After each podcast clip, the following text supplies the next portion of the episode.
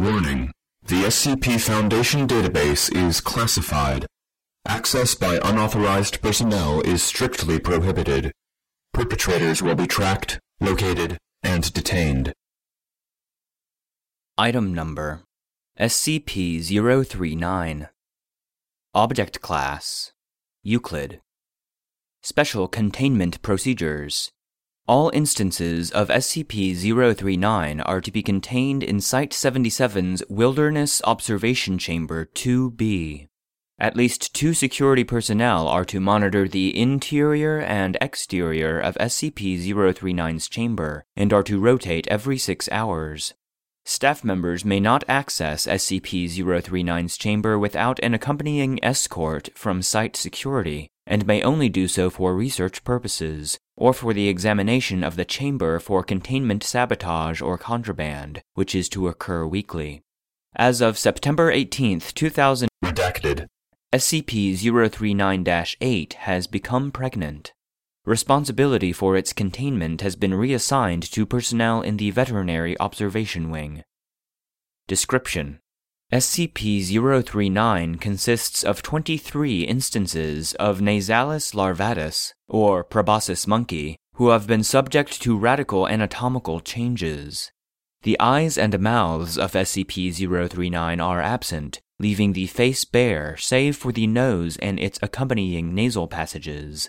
Instances of S C P zero three nine possess acute auditory and tactile sense to compensate for a lack of eyes, relying mostly on physical contact with objects to perceive them, and on loud nasal snorts as a sort of echolocation to help them navigate in their environment.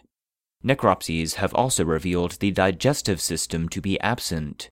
How instances of S C P zero three nine obtain nutrition, or, alternatively, how they survive without it, is still a subject of research.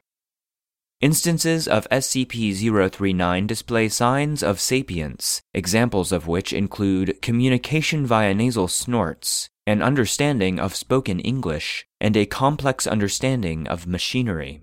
Adult instances have demonstrated the ability to operate mechanical tools, and possess the ability to repair and manufacture various pieces of technology, such as disassembling and reassembling an internal combustion engine, and efficiently wiring a small apartment room.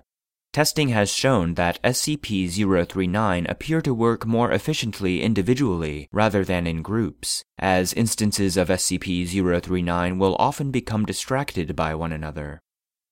Occasionally, when working, instances of S C P zero three nine will clutch their abdomens and emit distressed vocalizations. If food is located nearby, they will attempt to smear their faces with the substance. It is currently hypothesized that this indicates that S C P zero three nine is the result of artificial manipulation of normal Nasalis larvatus specimens, with documents recovered during containment supporting this hypothesis. See Addendum zero three nine A. S C P zero three nine are capable of reproduction and gestation, not unlike Nasalis larvatus. As of the time of this writing, five instances of S C P zero three nine have been born. S C P zero three nine show a very close bond among their species, with newborns often being cared for by all capable adults. New instances are born with anatomical anomalies similar to other instances of S C P zero three nine, but lack the knowledge of other instances. Parent instances will educate newborns on communication and basic skills until they reach the age of six months, at which point technological ability will be taught by other adult instances. S C P zero three nine were recovered from an uninhabited research facility fifty kilometers from the nearby town of Redacted, Nevada. Documents recovered during containment placed ownership of the facility under name Redacted, a company funding research for the advancement of natural human ability. Twenty instances of S C P zero three nine had been apparently living in and maintaining the facility for an unknown period of time. Additional recovered documents indicate that a project was being conducted to augment human intelligence. This project appears to have been cancelled shortly before the company's collapse, with the assets sold to an unnamed group.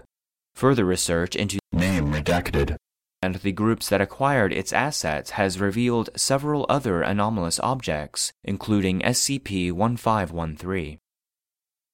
Addendum zero three nine A.